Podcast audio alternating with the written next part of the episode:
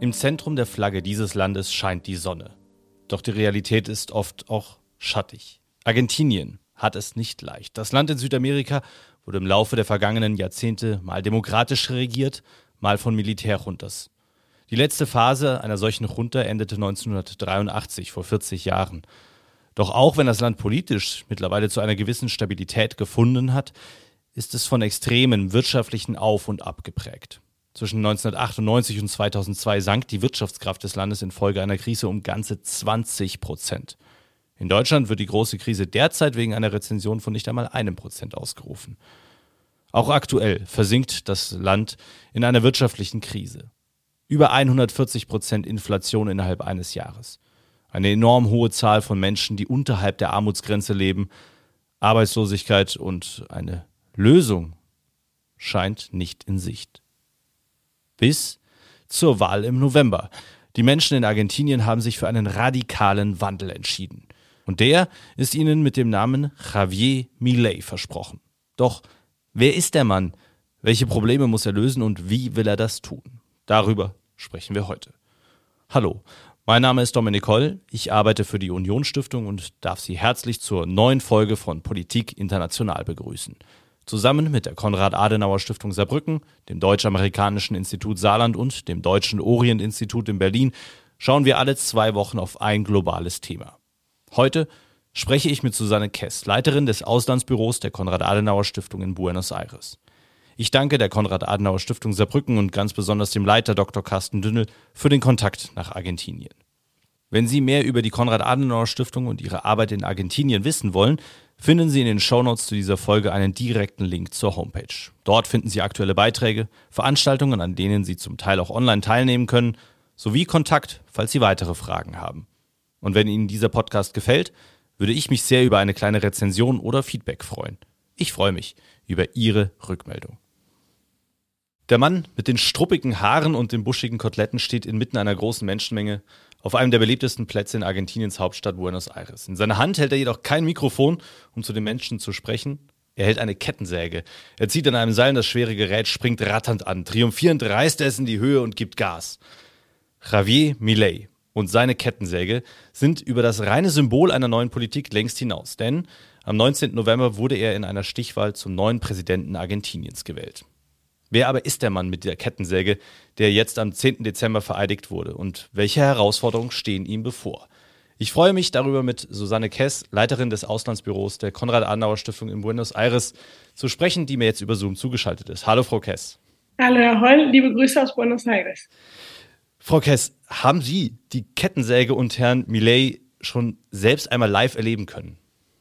Nein, ich habe ihn noch nie live erlebt. Ich habe viele äh, Auftritte äh, begutachtet äh, im Fernsehen und auf YouTube, aber live äh, habe ich ihn noch nicht kennengelernt, was unter anderem daran liegt, dass er als Abgeordneter eher wenig äh, in Erscheinung ähm, getreten ist. Also ich bin eigentlich öfter auch im Nationalkongress, aber mir haben also auch andere Abgeordnete berichtet, dass er nur zu den Sitzungen geht und dann wieder verschwindet und eigentlich wenig mit anderen Menschen in Kontakt äh, tritt. Vielleicht können Sie einfach ein bisschen mehr erzählen über den Mann, der künftig Argentinien regieren wird. Also wie Sie ihn jetzt beschreiben, scheint er eher ja, menschenscheu zu sein, drückt sich so ein bisschen auch vor der Öffentlichkeit das, was hier in Deutschland über den Wahlkampf rübergekommen ist, also dieser verrückte Typ mit der Kettensäge, der auf dem Platz steht und äh, ja, damit droht quasi alles abzusägen, was ihm in den Weg kommt, äh, ist, scheint ein ganz anderes Bild zu sein. Also mit was für einem Mann haben wir es hier zu tun? Das ist eine sehr gute Frage, die ich Ihnen auch noch nicht abschließend beantworten kann. Das ist die große Frage, die sich alle hier im Moment stellen. Die Frage ist, wie verrückt ist Javier Millet wirklich? Wie moderat kann er sein? Wie sehr Staatsmann kann er auch sein? Und es gibt eigentlich nur Indizien, ähm, aber es gibt noch keine klaren Antworten. Was man aber aus meiner Sicht, glaube ich, schon sagen kann, ist, dass der Kettensägenmann klar Wahlkampf war und dass er sich auf eine bestimmte Art und Weise auch inszeniert hat, die ja dann auch zum Erfolg geführt hat. Er selbst hat in der Vergangenheit schon als Schauspieler gearbeitet.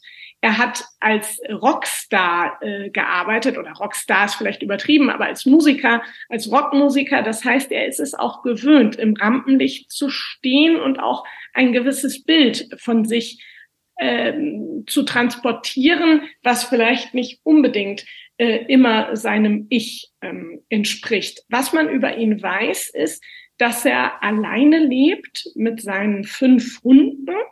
Äh, drei davon sind geklont aus einem ehemaligen Hund. Ähm, er verbringt sehr viel Zeit mit seiner Schwester, also auch im Wahlkampf, wenn er auf Reisen war, hat er immer mit seiner Schwester ein Hotelzimmer geteilt, die ihm dann noch die Tarotkarten gelegt hat. Man weiß, dass er eine spirituelle Ader hat. Er interessiert sich hier sehr fürs Judentum und überlegt, zum Judentum zu konvertieren, lässt sich auch von einem Rabbiner in diesem Prozess begleiten. Er scheint menschenscheu zu sein. Ich habe gute Kontakte zu vielen argentinischen Abgeordneten, die sagen, er war beispielsweise nie in, es gibt da so ein Café im äh, Nationalkongress, wo sich die Abgeordneten normalerweise nach den Plenarsitzungen zum Kaffee treffen und wo man ins Gespräch kommt. Und mir wurde gesagt, da war er nie. Er ist also nie mit den anderen äh, ins Gespräch gekommen, in Kontakt getreten.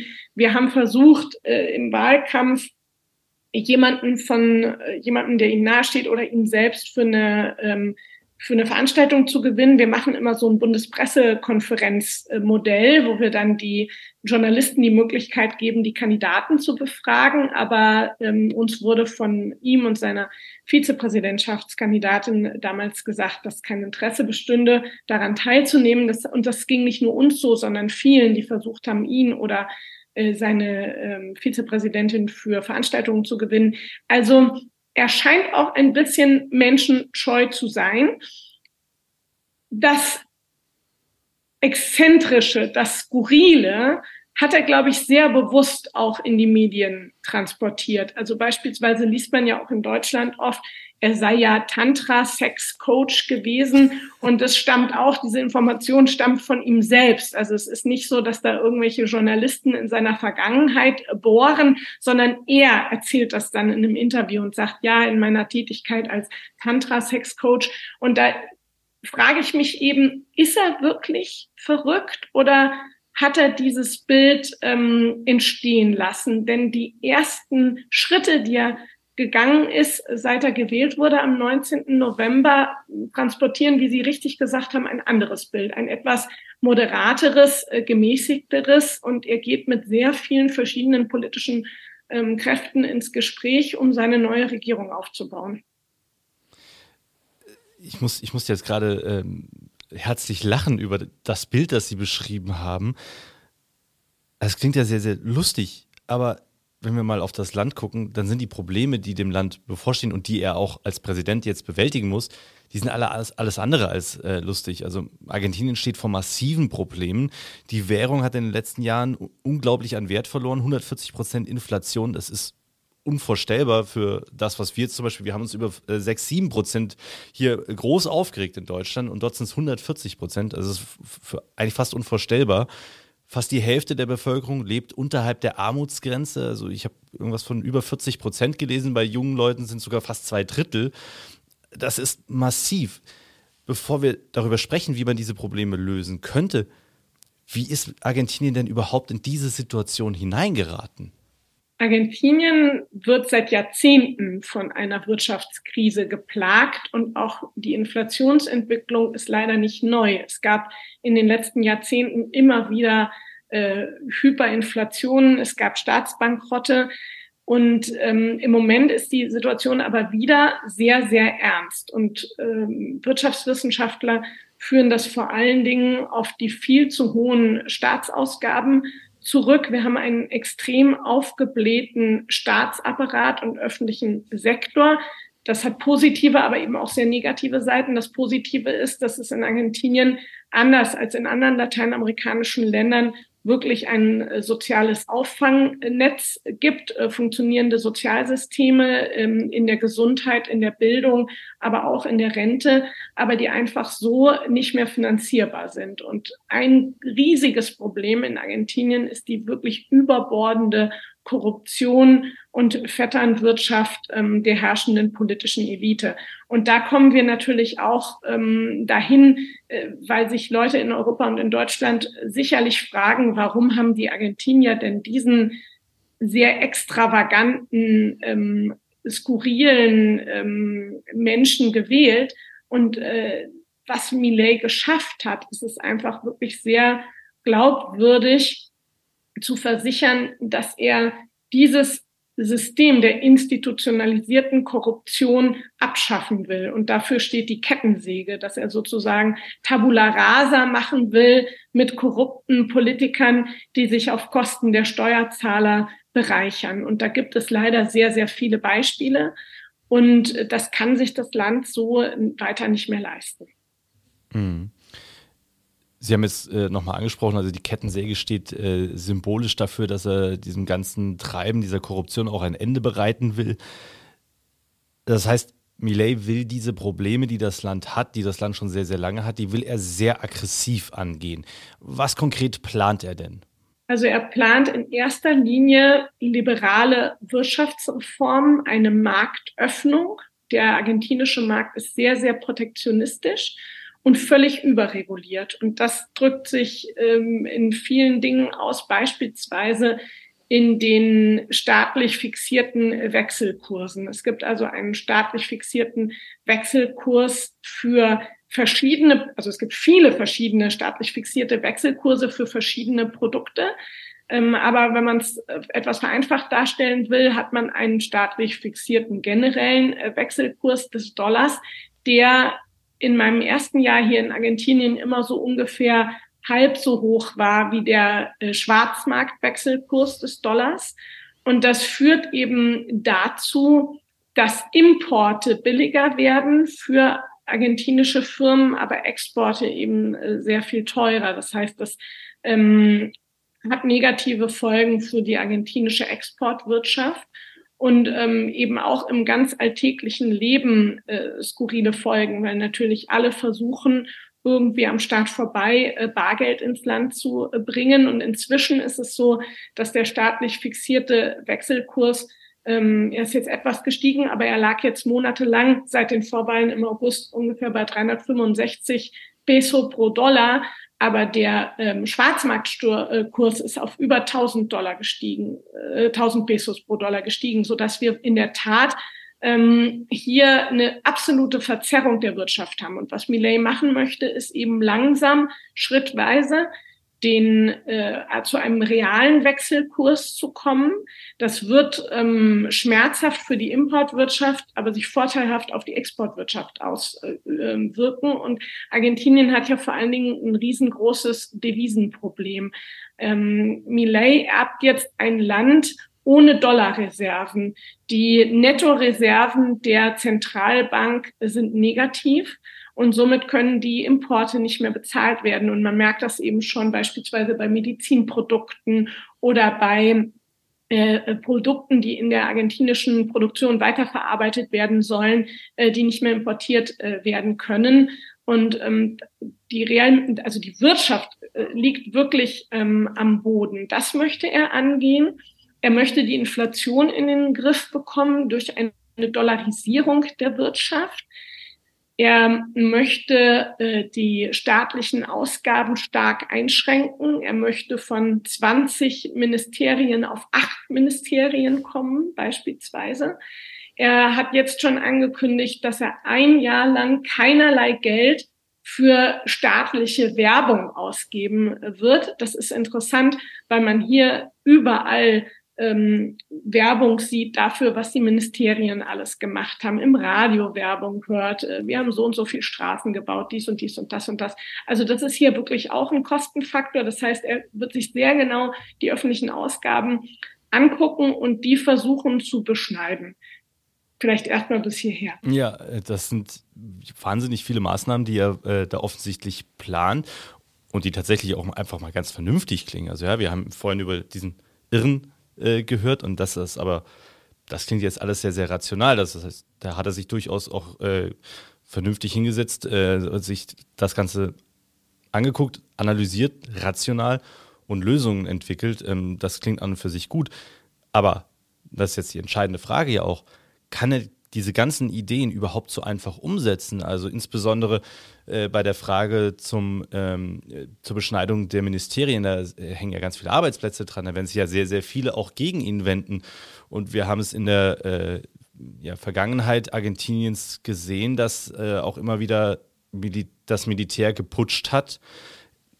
Kann er seine Pläne einfach so umsetzen oder wird er auf massiven, vielleicht sogar auch auf gewaltsamen Widerstand stoßen? Das ist eine sehr gute Frage und diese Frage stellen sich hier im Moment alle. Was man sagen muss, ist, dass alle wissen, auch die Peronisten, dass es so nicht weitergehen kann. Und es einen breiten Konsens gibt, dass sich etwas ändern muss, zumindest in der Politik. Und Millet möchte das anpacken. Allerdings, ob jetzt alle Dinge, die er sich überlegt hat, so vernünftig sind, das, das sei jetzt nochmal in den Raum gestellt. Beispielsweise gibt es sehr viele Wirtschaftswissenschaftler, die eine Dollarisierung nicht für den richtigen Weg halten, die erstens sagen, man kann noch gar keine Dollarisierung vornehmen, weil Argentinien gar keine Dollar hat. Und zweitens, äh, in einem Land wie Argentinien sich komplett abhängig zu machen von der Fiskalpolitik der USA birgt natürlich auch Risiken. Und er ist äh, in seiner wirtschaftspolitischen Haltung ein Ultraliberaler, so ein bisschen, der sich so ein bisschen auf die Lehrbücher aus dem 19. Jahrhundert äh, stützt, äh, die unsichtbare Hand des Marktes und so weiter. Und wir alle wissen, ähm, dass das so in der reinen Lehre auch nicht funktionieren kann. Und wir haben natürlich in Argentinien ein Land, das genau den gegengesetzten Weg äh, gewählt hat, sprich einen sehr starken Staat mit einer sehr großen Rolle in der Wirtschaft. Ich glaube, die Richtung, das zu reduzieren, Staatsausgaben zu reduzieren, ist die richtige. Die Frage ist eben, wie viel Radikalität verträgt das Land und die Bevölkerung. Sie haben die Probleme angesprochen, die hohe Armutsrate, obwohl wahnsinnig viele Argentinier Sozialleistungen empfangen. Das muss man ja auch dazu sagen. Und ähm, Sie sprechen genau die richtigen Punkte an. Da hängen unheimlich viele Arbeitsplätze dran. Es gibt äh, Provinzen in Argentinien, da arbeiten 70 Prozent der Beschäftigten beim Staat, beispielsweise in der Provinz Formosa. 70 Prozent. Wenn man dort äh, die Schere auch äh, so radikal ansetzt, dann, dann hat er ein riesiges Problem. Und ähm, genau das wird die große Frage sein. Und dann kommt erschwerend hinzu, dass er über keine Mehrheiten im Nationalkongress verfügt. Er hat, er, seine Partei La Libertad Avanza, die Freiheit schreitet voran, verfügt ungefähr über 20 Prozent der Sitze in der Abgeordnetenkammer und nur über 10 Prozent der Sitze im Senat. Und selbst wenn er jetzt durch die Kabinettsbildung, die er sehr geschickt gemacht hat, er hat ja viele Leute auch von Juntos por Cambio ins Kabinett geholt. Selbst wenn er dadurch Unterstützung gewinnt, beispielsweise der Pro oder selbst von komplett Juntos por el Cambio hätte er noch keine Mehrheiten im Parlament. Das muss man also äh, sehen. Und da muss man eben gucken, wie weit kann er über Dekrete regieren, wie weit kann er eben auch gemäßigte Sektoren aus dem Peronismus und eben auch Juntos por el Cambio, also das andere äh, äh, Oppositionsbündnis, wie sehr kann er diese Kräfte einbinden, um dann eben auch das Backing zu haben, was er braucht, um diese Reformen durchzusetzen. Seine Partei stellt keinen einzigen Gouverneur in dem föderalen Land Argentinien mit äh, 23 Provinzen und dem Hauptstadtdistrikt. Das ist auch ein Machtfaktor hier im Land. Und insofern startet er aus einer schwachen Ausgangslage institutionell, aus einer kein, nicht ganz so schwachen aufgrund des doch sehr deutlichen Wahlergebnisses und weil viele Menschen wirklich einen Wandel wollen. Mhm. Jetzt haben Sie sehr, sehr viele Dinge angesprochen. Ich würde mir gerne mal einen äh, rauspicken und zwar ähm, genau nochmal diese Wahl. Also Millet wurde ganz demokratisch gewählt. Er hat die erste Runde überstanden, es gab die Stichwahl und in der Stichwahl hat er dann mit relativ deutlichem Abstand gegen seinen Kontrahenten gewonnen. Er wurde demokratisch gewählt. Er hat sich einem demokratischen Prozess unterworfen, sozusagen, und ist den durchlaufen und somit an die Position gekommen, in der er jetzt ist. In den Medien wurde er aber stets als Anarcho Kapitalist bezeichnet, also jemand, und Sie haben das gerade angesprochen, der vor allen Dingen Freiheit propagiert, insbesondere in Wirtschaftsthemen. Und zwar sehr, sehr radikale Freiheit. Aber das bedeutet ja auch immer Freiheit vom Staat. Das heißt, ähm, die ähm, Beschränkung oder die, die, ähm, die Kürzung der Ministerien, die Abschaffung von Bürokratie, von äh, dem ganzen Staatsapparat. Bedeutet das nicht letztlich auch in irgendeiner Art und Weise eine Gefahr für die Demokratie an sich? Aus meiner Sicht sind die demokratischen Institutionen in Argentinien stabil und stark. Und der Wahlprozess war für mich ein Beispiel dafür. Es war ein sehr chaotischer Wahlprozess, völlig unvorhersehbar. Noch vor einem Jahr hätten alle gedacht, dass Juntos por Cambio diese Wahl äh, gewinnt. Es war also sehr überraschend auch, dass Millet sich durchsetzen konnte für viele, die die Politik in Argentinien beobachten. Aber ähm, jetzt sehen wir auch, dass es eine äh, geordnete Transition und ähm, Machtübergabe geben wird. Äh, Sergio Massa hat sofort sehr früh am Wahlabend seine Niederlage eingestanden. Es war eine freie und faire Wahl. Das muss man hier festhalten, denn das ist äh, wichtig auch in Argentinien. Aus meiner Sicht geht nicht so sehr eine Gefahr für die Demokratie damit einher, dass er beispielsweise die Staatsausgaben kürzen möchte. Ich glaube, es gibt keine Alternative, wenn man die Inflation in den Griff bekommen möchte. Die Frage ist natürlich, wie man es macht und wie schnell man es macht. Aber ähm, es gibt schon Punkte bei Millet, äh, die es rechtfertigen, genauer hinzugucken und, ähm, und das genau im Blick zu behalten. Denn nicht alle seine Aussagen vor den Wahlen waren sehr demokratisch. Beispielsweise hat er ja gesagt, wenn er gewählt wird, dann schafft er die äh, Zentralbank ab. Aber äh, die Zentralbank, das ist in der Verfassung verankert. Die kann er nicht einfach so abschaffen äh, und vor allen Dingen nicht ohne Mehrheiten ähm, im Nationalkongress. Da braucht man zwei Drittel Mehrheiten, um die Verfassung zu ändern. Ähm, er hat äh, natürlich auch sehr polemische Äußerungen getätigt über äh, beispielsweise äh, Waffenbesitz, äh, freien Handel mit Waffen, über Organhandel.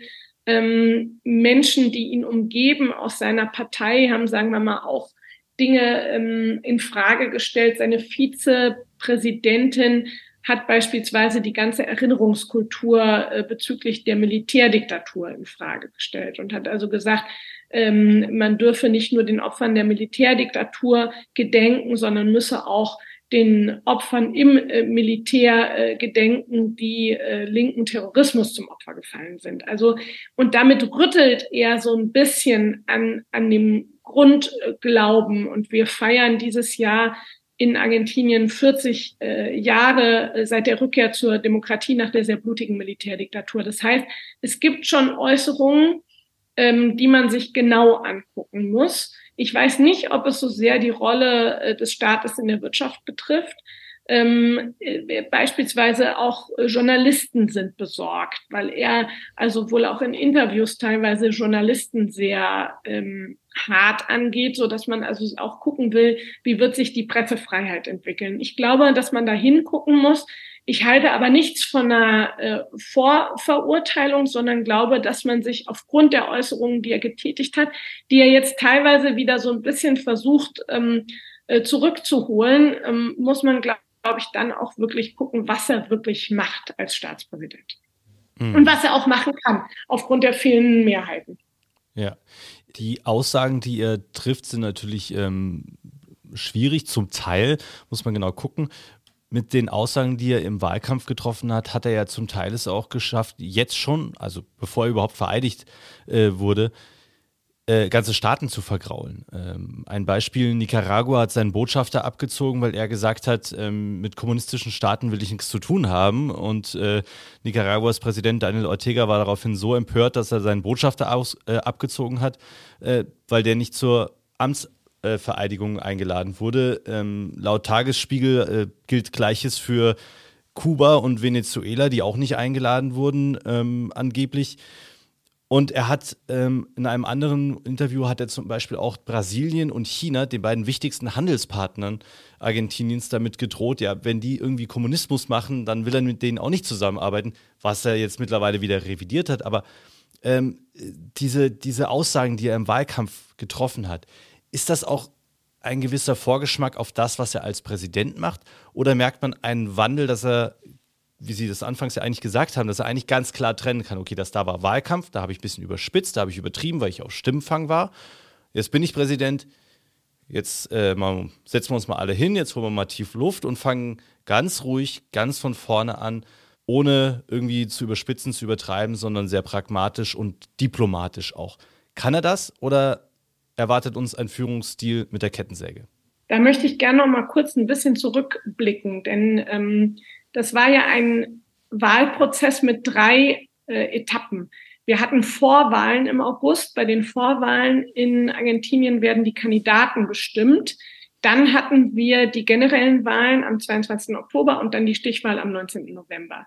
Und Millet konnte sich bei den Vorwahlen als meistgewählter Kandidat und seine Partei La Libertad Avanza als meistgewählte Partei durchsetzen. Und das war damals eine riesige Überraschung, weil man ihn immer auf einem guten dritten Platz gesehen hatte. Also man hat immer gesagt, äh, wahrscheinlich steht auf Platz eins Juntos por el Cambio, auf Platz zwei äh, die Peronisten und er auf Platz drei. Und er landete aber auf äh, Platz eins vor Juntos por el Cambio und dann den Peronisten auf dem dritten Platz. Und mein Eindruck war, dass er selbst völlig überrascht war von diesem Wahlergebnis und er von diesem Zeitpunkt an, also ab August, angefangen hat, seine Positionen zu moderieren. Sprich, seine Partei wurde ja überhaupt erst 2021 gegründet. Er wurde 2021 zum Abgeordneten gewählt. Er hat also erst vor zweieinhalb Jahren ungefähr die politische Bühne Argentiniens überhaupt äh, betreten als Anti-Establishment-Kandidat. Sein Diskurs fußt auf der Ablehnung der herrschenden politischen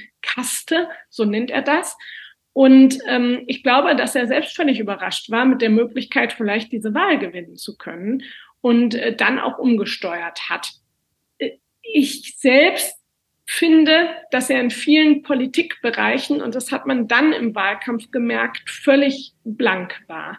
Und Sie haben jetzt das Beispiel Außenpolitik herausgegriffen, was mir sehr interessant und auch sehr wichtig erscheint.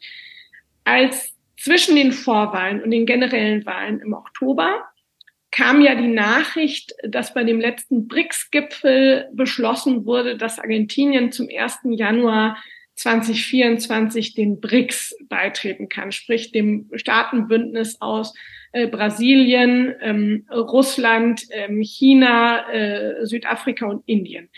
Und ähm, da hat er sich zum ersten Mal zur Außenpolitik geäußert und sagte, er brauche überhaupt nur zwei Partner außenpolitisch, nämlich die USA und Israel. Israel war in dem Moment eher anekdotisch. Das war nämlich noch vor dem 7. Oktober und sagen wir mal, da, da gab es hier in Argentinien keine große politische Diskussion über die Rolle Israels, weil Israel, sagen wir mal, de facto für Argentinien weder wirtschaftlich noch politisch eine große Rolle spielt. Es gibt eine sehr große, große jüdische Gemeinde hier im Land, aber sagen wir mal, das ist jetzt kein, kein geopolitischer Player für Argentinien. Ja.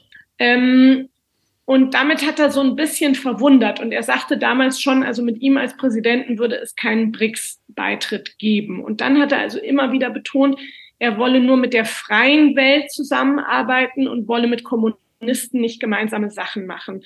Und in der letzten Präsidentschaftsdebatte vor den Wahlen am 19. November hat der Gegenkandidat Massa ihn da auch ziemlich versucht ähm, festzunageln und aus der Reserve zu locken. Und da ist er auch ins Straucheln geraten und hat dann so Sachen gesagt wie nein, das würde die, Boot die Wirtschaft nicht beeinträchtigen, denn die Privatwirtschaft könne natürlich Geschäfte machen mit äh, Brasilien und mit China, aber er wolle sozusagen das nicht fördern auf staatlicher Ebene. Aber das ist natürlich, so funktioniert China ja nicht. Äh, und insofern kamen mir diese Äußerungen äußerst naiv vor. Mein Eindruck ist seit der Wahl, dass er gut beraten ist und dass er bisher nicht unklug agiert. Er hat das Gespräch gesucht zu den äh, Führern, wie er das nennt, der freien Welt. Er hat sofort mit Biden telefoniert. Er hat mit Zelensky telefoniert, er hat mit James Cameron telefoniert, er hat mit dem Papst telefoniert, sich beim Papst entschuldigt, den er ja auch im Wahlkampf angegriffen hatte, und hat seine zukünftige Außenministerin Diana Mondino mit dem äh, chinesischen Botschafter äh, reden lassen, hat über sie den chinesischen ähm, Staatspräsidenten Xi Jinping zu seiner Amtseinführung eingeladen und hat sie nach Brasilien geschickt, denn er hatte auch im Wahlkampf Lula wiederholt als korrupten Sozialisten beschimpft, der das Land in den Abgrund führt. Und es ist natürlich nicht so geschickt, ähm, so zu agieren mit dem wichtigsten Handelspartner. Und insofern hat er also durchaus versucht, jetzt äh, seit der Wahl äh, dafür gute Stimmung zu sorgen. Ähm, nach meiner Information kommt Lula nicht zur Amtseinführung am äh, 10. Äh, Dezember weil er noch ein bisschen äh, verschnupft ist, äh, äh, ob dieser Äußerung und wohl auch eine persönliche Entschuldigung erwartet. Aber ich habe schon das Gefühl, dass er ein bisschen langsam in der Realpolitik ankommt. Klingt sehr, sehr spannend. Ein anderes Thema, äh, das uns dann auch in Europa und äh, auch in Deutschland betrifft, ist das Freihandelsabkommen Mercosur, also Abkommen zwischen Europa und lateinamerikanischen Ländern, unter anderem eben auch Brasilien und Argentinien. Äh, Präsident äh, Lula von Brasilien hat sich ja äh, in letzter Zeit mit äh, Olaf Scholz auch getroffen und versucht dann nochmal dieses Abkommen wirklich zu, dass er über Jahre in der Entwicklung ist, endlich zu einem Abschluss äh, kommen zu lassen. Es wird immer noch ein wenig blockiert. Erst hieß es ja, Argentinien wegen der äh, über, Machtübergabe von der einen Regierung zur nächsten ist im Moment blockierend, aber es ist unter anderem auch Frankreich, die da ein bisschen blockieren und auch bisschen auf die äh, Rinder, äh, Rinderbauern äh, in Argentinien auch blicken. Also es ist sehr schwierig. Die Frage wäre, wie steht denn Millet zu diesem Abkommen? Also Sie haben ja gesagt, eigentlich hat er außenpolitisch, auch wirtschaftlich außenpolitisch gar nicht so sehr die Ahnung. Ähm, wie positioniert er sich zu diesem Abkommen?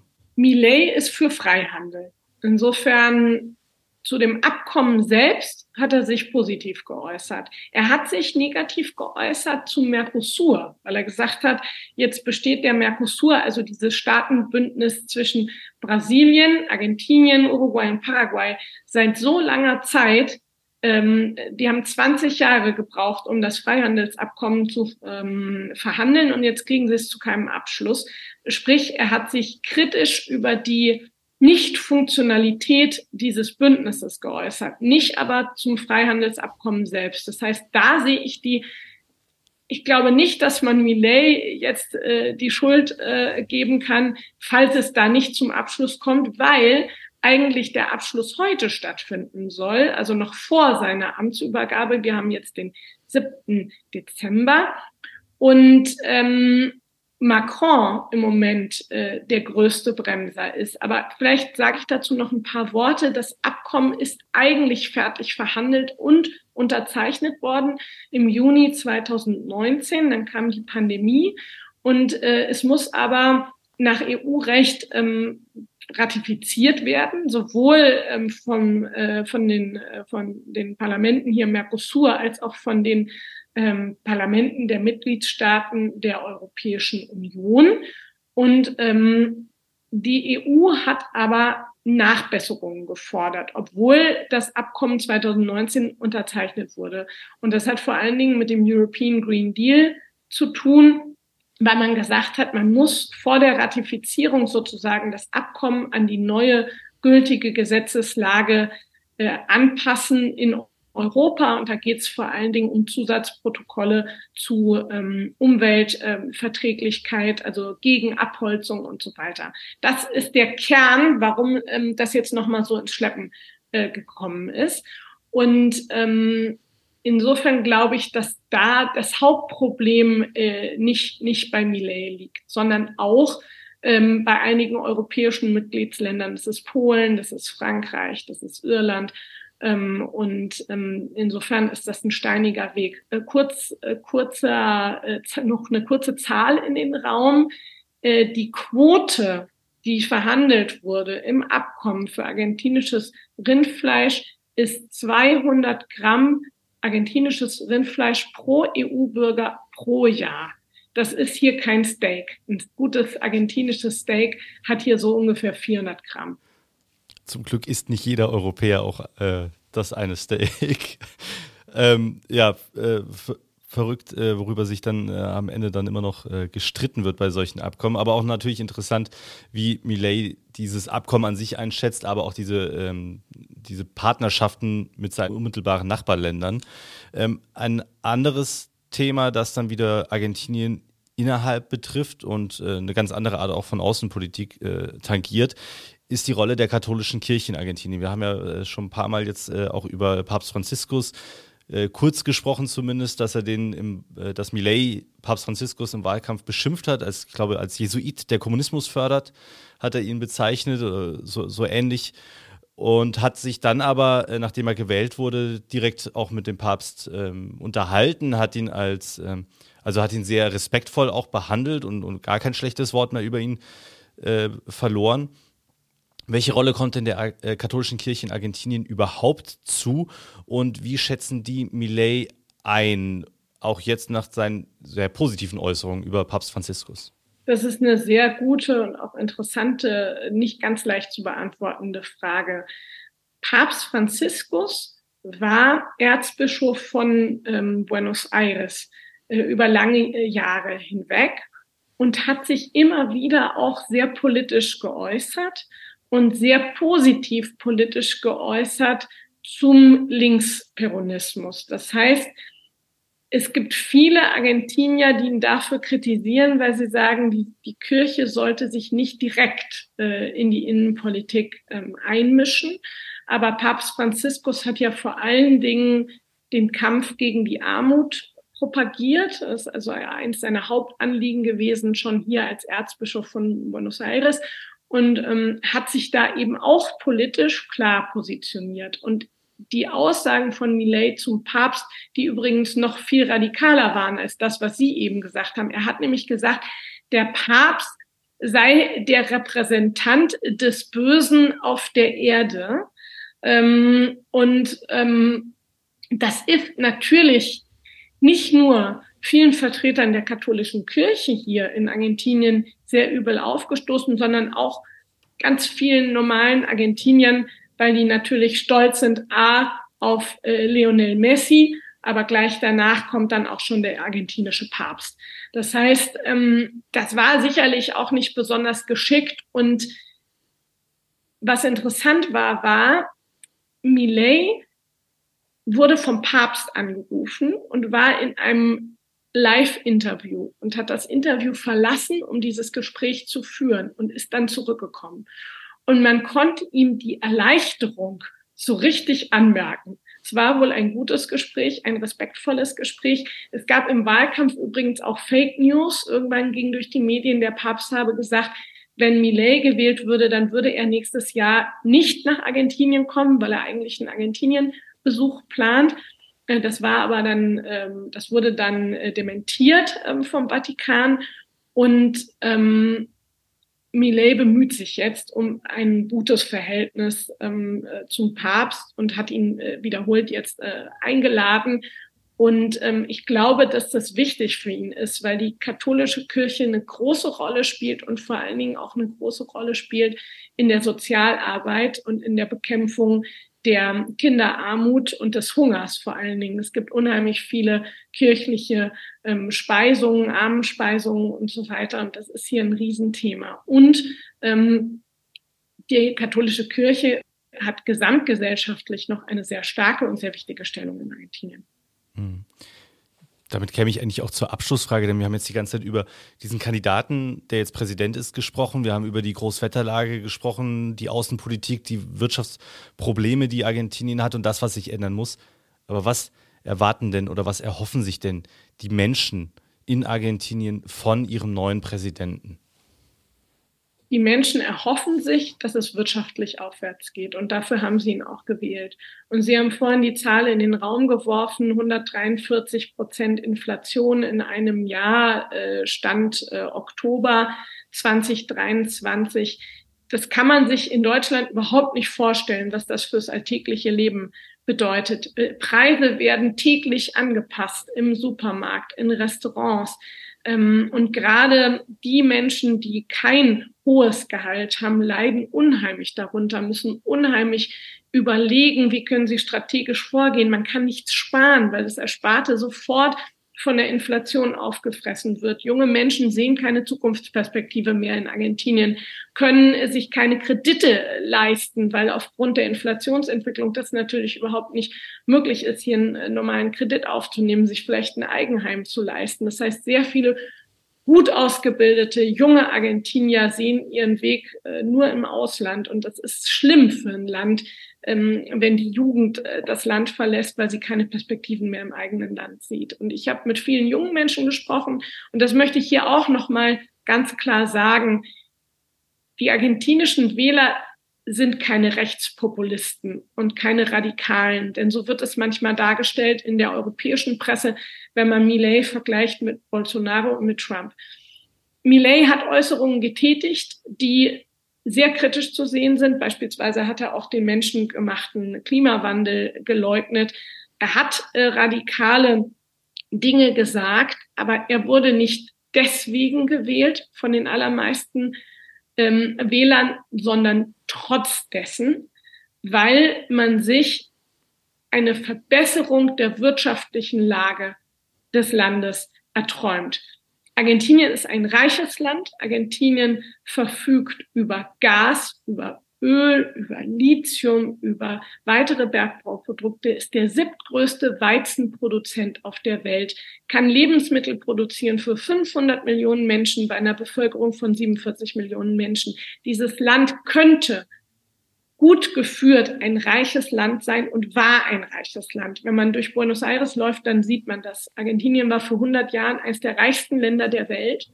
Und für die Menschen ist es unfassbar schwer, diese Dekadenz mitzuerleben. Und sie wollen einfach, dass Argentinien vom eigenen Reichtum profitiert und dass es nicht mehr abwärts, sondern wieder aufwärts geht. Und deswegen wurde Millet gewählt.